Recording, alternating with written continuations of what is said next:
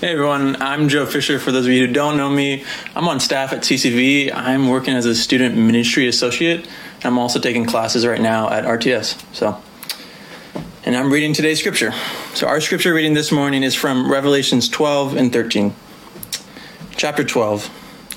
And a great sign appeared in heaven, a woman clothed with the sun, with the moon under her feet, and on her head a crown of 12 stars. She was pregnant and was crying out in birth pains in the agony of giving birth.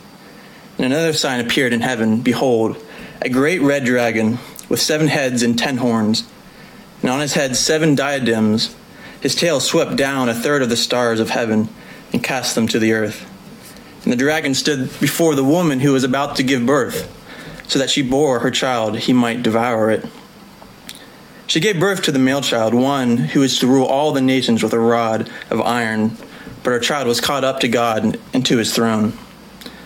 Now war arose in heaven, Michael and his angels fighting against the dragon, and the dragon and his angels fought back, but he was defeated. And there was no longer any place in them in heaven, and the great dragon was thrown down, that ancient serpent, he who is called the devil and Satan, the deceiver of the whole world. He was thrown down to the earth, and his angels were thrown down with him. And I heard a loud voice in heaven saying, Now the salvation and the power and the kingdom of our God and the authority of his Christ has come. For the accuser of our brothers has been thrown down, who accuses them day and night before our God. And they have conquered him by the blood of the Lamb and by the word of their testimony. For they loved not their lives even until death. Chapter 13. And I saw a beast rising out of the sea with ten horns and seven heads, with ten diadems and on its horns, and blasphemous names on its heads and the beast that I saw was like a leopard. Its feet were like a bear's, and its mouth like that of a lion's mouth. Was like a lion's mouth. And to the dragon gave his power and his throne and great authority. And one of its heads seemed to have a mortal wound, but its mortal wound was healed, and the whole earth marveled as they followed the beast. And they worshipped the dragon, for he had given his authority to the beast, and they worshipped the beast, saying, Who is like the beast, and who can fight against it? And the beast was allowed to exercise authority for 42 months. It opened its mouth to utter blasphemies against God. Also, it was allowed to give war on the saints and to conquer them. And authority was given over every tribe and people and language and nation. And all who dwell on earth worship it. Everyone whose name has not been written before the foundation of the world in the book of the Lamb who was slain. Here is a call for the endurance and faith of the saints. Then I saw another beast rising out of earth. It had two horns like a lamb and spoke like a dragon. It exercises all the authority of the first beast in its presence. It makes the earth and its inhabitants worship the first beast. It performs great signs, even making fire come down from heaven to earth in front of people. And by the signs, it deceives who dwells on earth.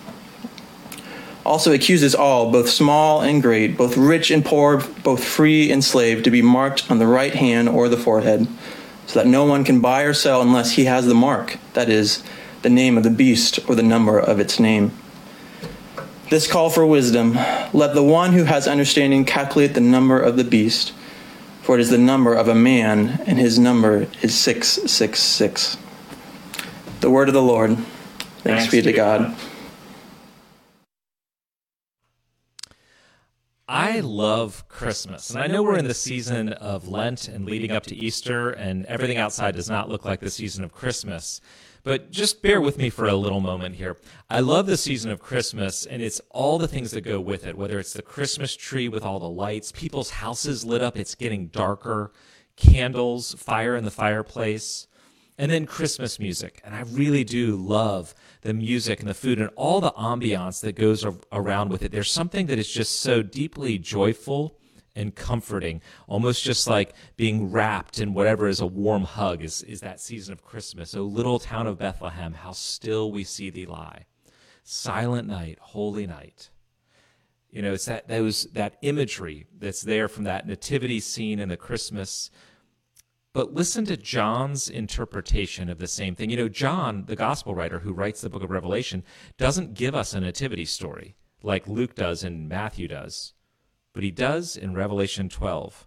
Listen to his version, starting in verse 1 of chapter 12. And a great sign appeared in heaven a woman clothed with the sun with the moon under her feet and on her head a crown of 12 stars. She was pregnant and was crying out in birth pains and the agony of giving birth.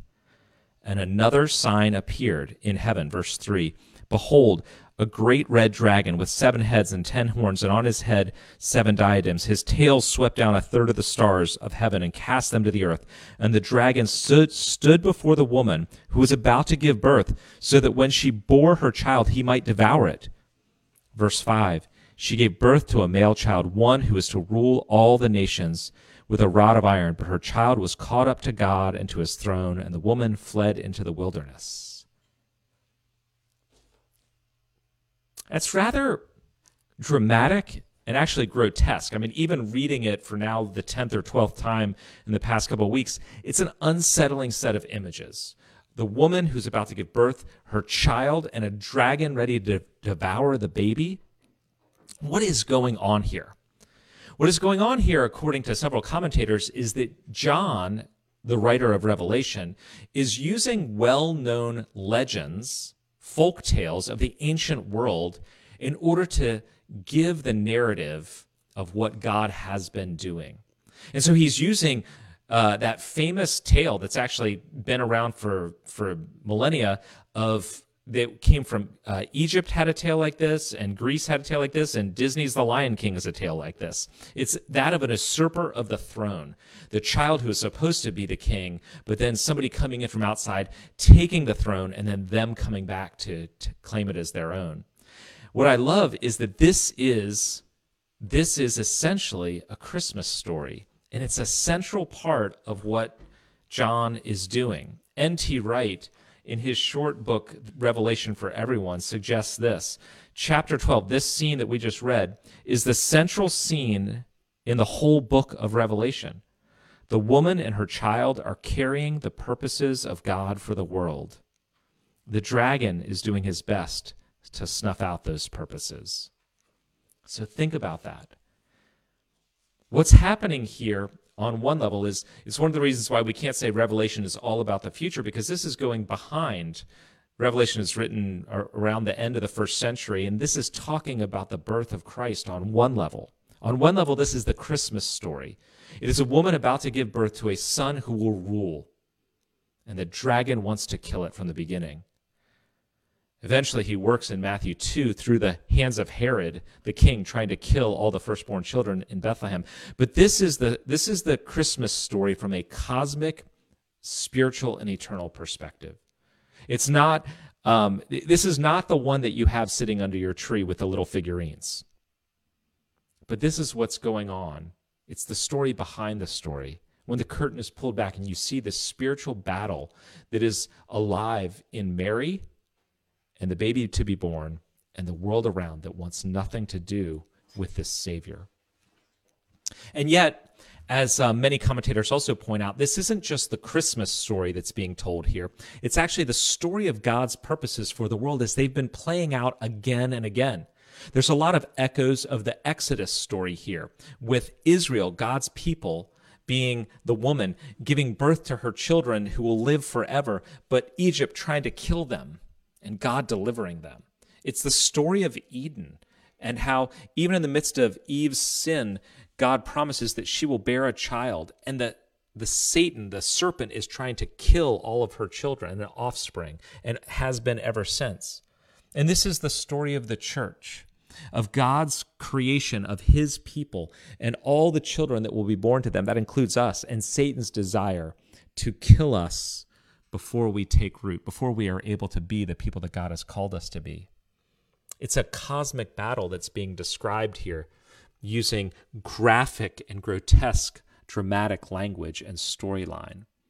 The story goes on uh, almost in a separate but, but parallel story of the dragon now battling with Michael, the archangel in chapter 12, verses 7 through 9, we get that a war arose in heaven, and Michael and his angels are fighting the dragon.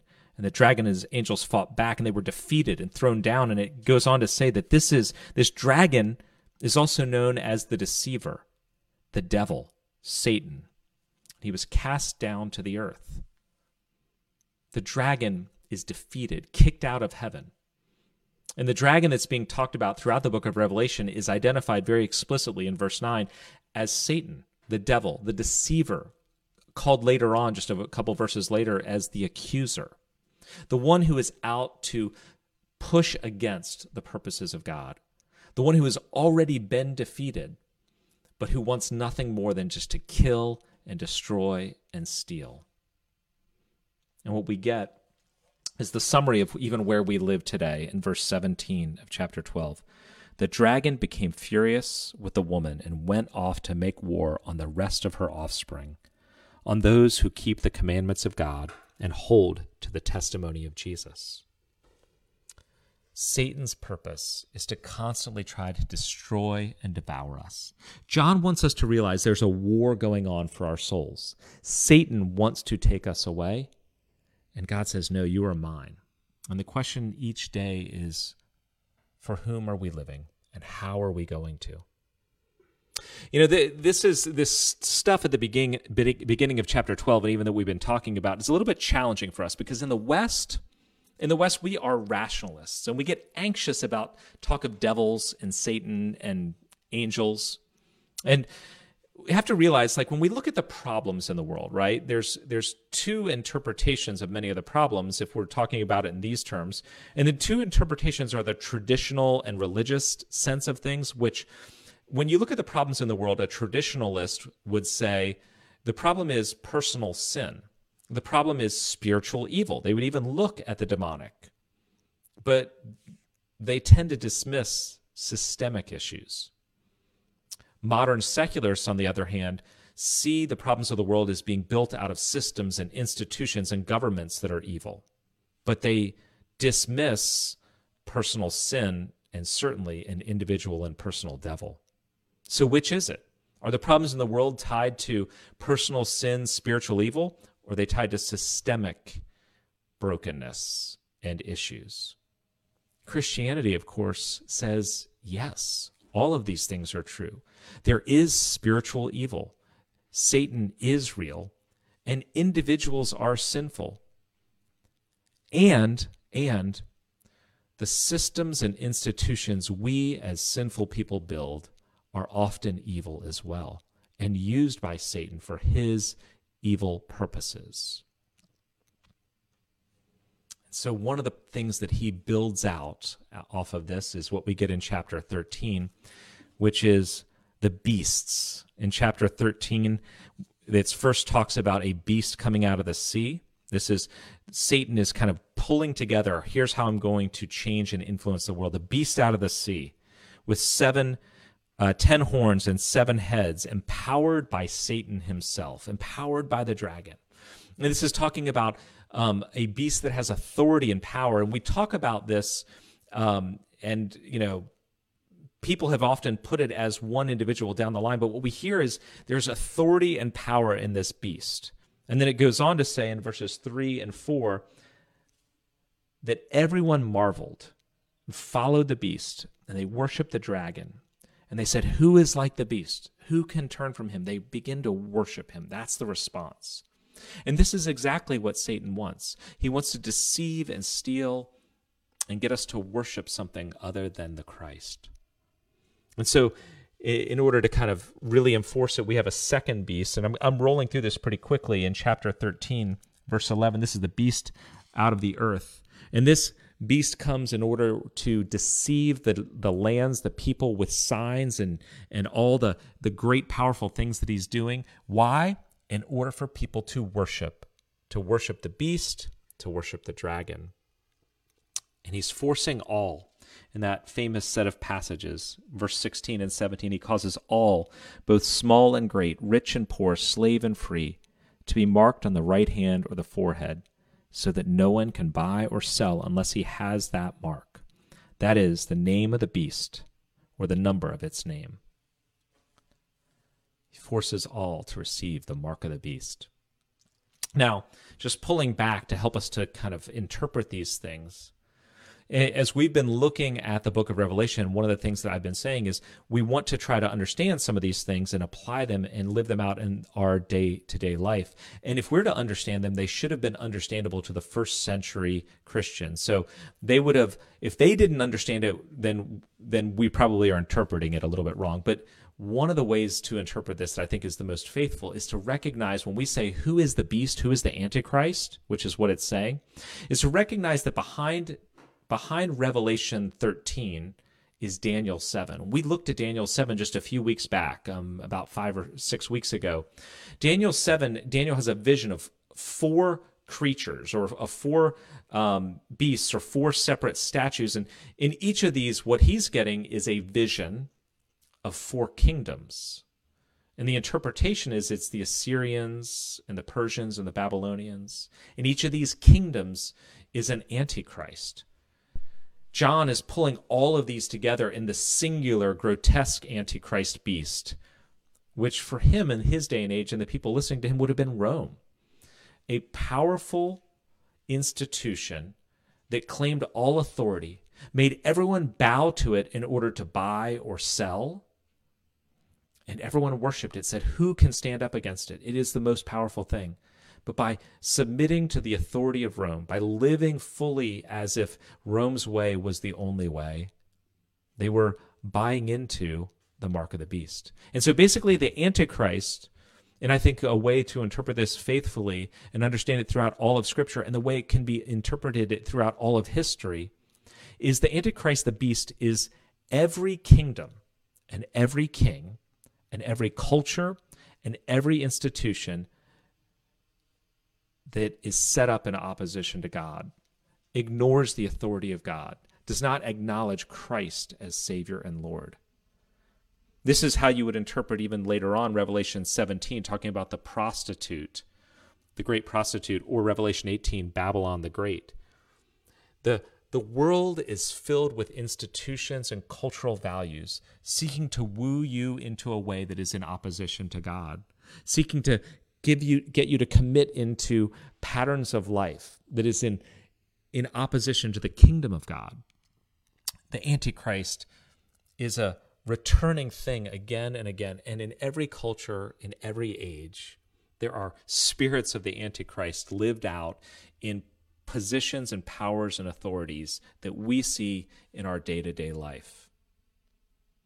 And the call then is to fight against and to not receive the mark of the beast. And as I've mentioned before, the mark of the beast is not a tattoo or a microchip, but it actually, if you're reading it in light of all of Revelation, it is what you're committed to. It's your commitments and your allegiance. It's the question of this is your primary allegiance and loyalty to God and his kingdom or to something else? What I'm saying is this you will not accidentally receive the mark of the beast. We choose it. We choose it daily in our priorities and values and what we're living for. Hear that again. You're not going to accidentally, you know, kind of get a new credit card and, oh, you've received the mark of the beast, therefore you're out.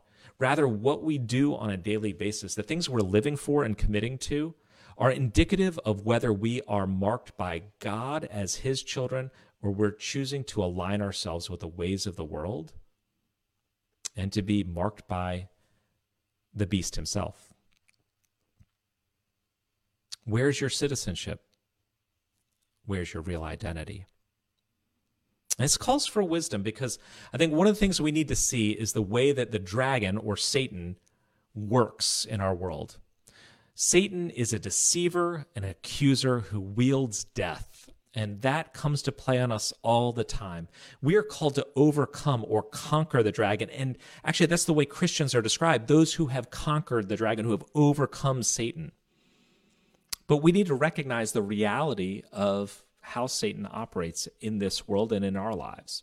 He first operates through, or one of the ways he does is deception. It's described directly in uh, chapter 12 of the dragon being the deceiver. He deceives us into sin and unbelief. Think about going back to the Garden of Eden. The very first thing he does as he embodies um, a, a creature, a serpent, is come up to Eve And his first thing is a question. And the question is Did God really say? That's the first question always that Satan gives to us. Did God really say? Can you really trust him? What does he say to Jesus as he's being tempted in the wilderness? He says, I can give you all the kingdoms of the world. You want heaven? I will offer you heaven. Trust me. He invites us in, deceives us into believing sin is good and unbelief is wise. You know, sin, as we talk about it, is not just uh, moral badness, it is living without regard for God at any point, in any moment. It's not letting God and what He says about what we're doing with our money or our body or our mind or our time have a say on what we're doing. So, at any point in any moment when we are living apart from God without regard for God, that is the definition of sin. And unbelief is simply also living without regard for God. But He pulls us into deception, into false belief, into thinking that what I believe, because I believe it, is right and true. And so, one of the most common ways that He does that in our culture is through the spirit of the age.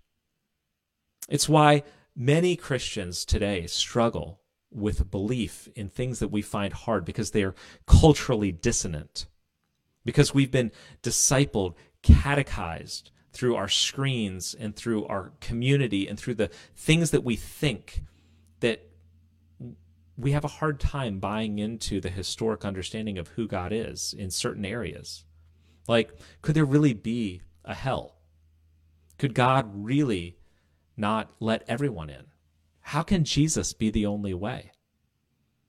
What do we do with sexuality and identity? The traditionalist view seems to be really stuck in an ancient world. Where do you get that from? What do we do with that? Things like our identity, the uniqueness of Christ, we have quickly bought into a way that is seems right, seems wise, seems loving and kind, but is contradictory to the Bible itself, to historic understandings of Christianity. And yet Satan is smart enough to deceive us by saying, "Don't don't don't look here. Don't don't go look at it yourself. You, you need a professional to tell you all about that. Look here. Find it here, not here. You're not smart enough. You don't really know it. It's confusing. Don't open it up." But look, if you can read, you can read the Bible. If you can have an inner dialogue, you can pray. Seek God, seek God for wisdom, and don't just do it by yourself, but don't just do it with this. God invites you to know Him. And we seek to know Him internally and by what everyone else says. And Satan is very happy with that. His deception is working. But remember this Satan is not a creator. Satan isn't building anything out of nowhere. He is a mimic. He parodies, he doesn't create. And that's one of the ways he deceives, right? I mean, think the description in Revelation 12 and 13 is of a dragon and two beasts. It is the unholy Trinity. It's a mimic of God the Father, Son, and Holy Spirit. The beast itself does things and looks sort of like a grotesque lamb. And it is wounded and comes back, just like the true lamb that was crucified and risen. But it's always a mimic of the things God is doing. The kingdoms of this world promise eternity, they promise heaven but they are a parody, a mimic of the kingdom of God. And so in our culture, it is power or pleasure or wealth or success or freedom to do whatever you want, live the way you want to live. That's heaven. But actually, it's a parody of heaven. It's an enslaving parody of heaven, and that's all that Satan has to offer. And in fact, even the number 666 is not, not a literal number because John uses numbers symbolically the, the number seven he uses regularly going back to Old Testament times to mean perfection, completion. God created the world in seven days. Seven means God's perfect holiness, his perfection. But to repeat something three times is a Hebraic way of emphasizing it. So that's why throughout the Old Testament it says God is not just holy, he is holy, holy, holy. Like he's really holy. You get it? And what John is doing here is in using 666 as the mark of the beast is saying it is one short of perfection. It's mimicking perfection. It's one short, which means it's not perfect. And in fact, it is emphatically imperfect. It is very, very, very imperfect. The things of Satan are a deception, a counterfeit. But how do you understand or, or spot a counterfeit? You don't study the counterfeit, you study the real thing. You want to know uh, um, a painting that is a counterfeit or a dollar bill that is a counterfeit? You need to study the real artist. You need to know the real dollar bill. And that's what God invites us into to not buy into the deceptions of Satan. Because when we do, it's not something to play with. When we do, we are actually worshiping Satan. That's what it says in uh, chapter 13, verse 4 says, and they worshiped the dragon. It was talking about the beast and people who got excited about what he was doing, basically, who bought into the kings and kingdoms and powers and ways of this world. And they worshiped the dragon, for he had given authority to the beast, and they worshiped the beast, and they worshiped the dragon. It's a question that we have to ask is Does the whole earth really worship Satan? Well, then it's the question that we would ask here is what is worship? Worship is not just singing songs or going to church. Worship is whatever we're living for. Worship is what you sacrifice for, put your hopes in, give your allegiance to. It's what matters most to you. Whatever matters most to you is what you're worshiping. And what John is suggesting here, what Revelation is telling us, is when we live for anything other than Christ, we're living for an antichrist, a false Messiah. Whether that is sex or drink or money or a perfect marriage or happy kids or being loved by your friends or successful career. To the extent that we are living for priorities and values that are not the kingdom of God, Revelation suggests that to that extent we are actually worshiping Satan, the deceiver, and we don't even know it. Satan deceives us into sin and unbelief, to worship him completely unaware. He also is an accuser, and he works in accusation to work on our guilt and shame, causing us to doubt God and God's grace and love for us, that it's just not big enough, that Jesus' death isn't sufficient. And, and look, we sin, we fall short. We fall short of our own standards, and we certainly fall short of God's. And so he keeps saying that we are guilty full of shame. How did you do this again? How come you fall back in this again? He is a thief that wants to steal our joy and our peace that is ours in Christ. But we need to remember that Satan has already been defeated. Satan is the accuser and the deceiver, but he has lost. He has been conquered by the Lamb who was crucified and risen. When we are put our faith in Christ, according to Revelation, we are marked by the Lamb. We are marked as children of God. The Spirit of God, according to Ephesians, takes up residence in us, and we are heirs of eternity. There can be no condemnation, Romans tells us, for those who are in Christ Jesus. Satan cannot steal you from God if your faith is in Christ, but he can render you useless and miserable which is really his favorite move on those of us who call ourselves Christians. He wants us to be bound up in the darkness of our own sinfulness and to live in guilt and shame so that we're miserable because of our kind of falling into sin again and again. And we're useless because we feel unworthy to be a part of what God wants to do in the world through us. But you can conquer Satan how? well, it says that he has already been conquered. And so you need to take advantage of that. And that's what happens in chapter 12, verse 11. When it talks about those who have overcome Satan, it says, They have conquered him, Satan, by the blood of the Lamb and by the word of their testimony. They've conquered him by the blood of the Lamb. Basically, what that's saying is they believe the gospel. The gospel counters the lies and accusations of Satan. It says that everything that needs to be done for me to be right with God has already been done. Yes, I will sin, but God's forgiveness is even greater. The grace and love of God has been shown to me as a final and finished thing in the death of Christ on the cross.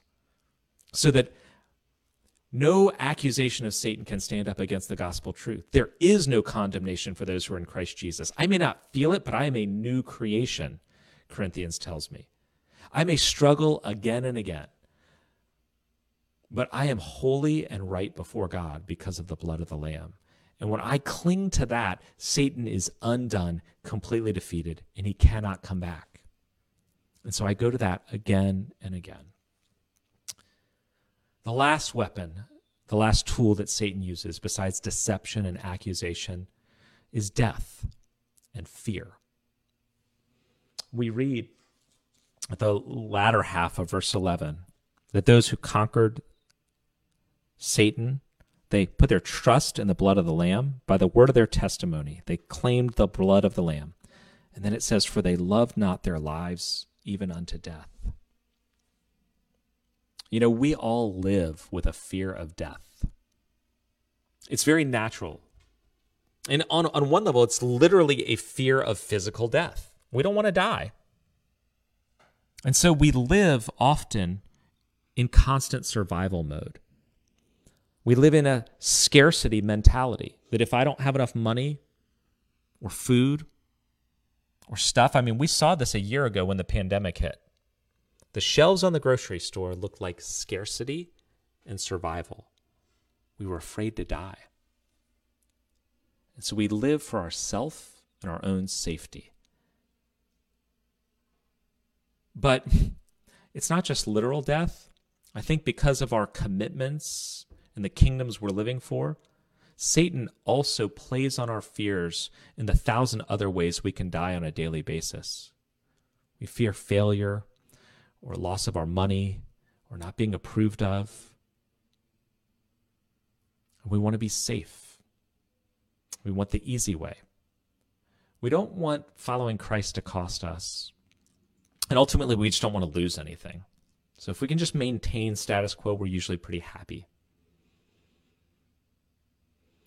You know, earlier this week, um, I went through a 24 hour period of discouragement, kind of a little bit of just ugh, sadness, because I was reading things going on in the news and I was checking social media and seeing what people are posting. And it is the cultural moment that we're in. It's people that I know and just kind of sensing what they believe or what they don't believe. And it felt like Satan trying to get me to kind of wallow in that deception and accusation and fear of is anyone else going to stand? Is anyone else going to stand for Christ in this world? Or is everyone going to fall away? Is everyone going to take the easy way out? Are we just going to live in comfort? Are we too afraid of suffering and loss are we afraid of a thousand deaths and real death? Will anyone stand? And I ended up, as I usually do, going for a walk, listening to a sermon, listening to God. I watched a, a documentary on Christians in Iran, in the underground church there. And in the documentary, one of the most amazing things happened is they were talking about the suffering that they were going through there, and yet how the church in Iran is growing. And it's growing through the poorest and the and the kind of people who were alcoholics and prostitutes and those who have dealt with abuse, and it was growing through women, and it was growing in places that it shouldn't. And this one woman, it, it, she was quoted in there by this other guy. He said uh, he and his wife were able to escape Iran and come to America, but after a short time of living in America, the the wife wanted to go back to Iran, even though because of their Christianity they could be arrested, abused, killed. I mean, horrible stuff could happen to them. But she said this after living in America for a little bit. She said, "quote There's a satanic lullaby here."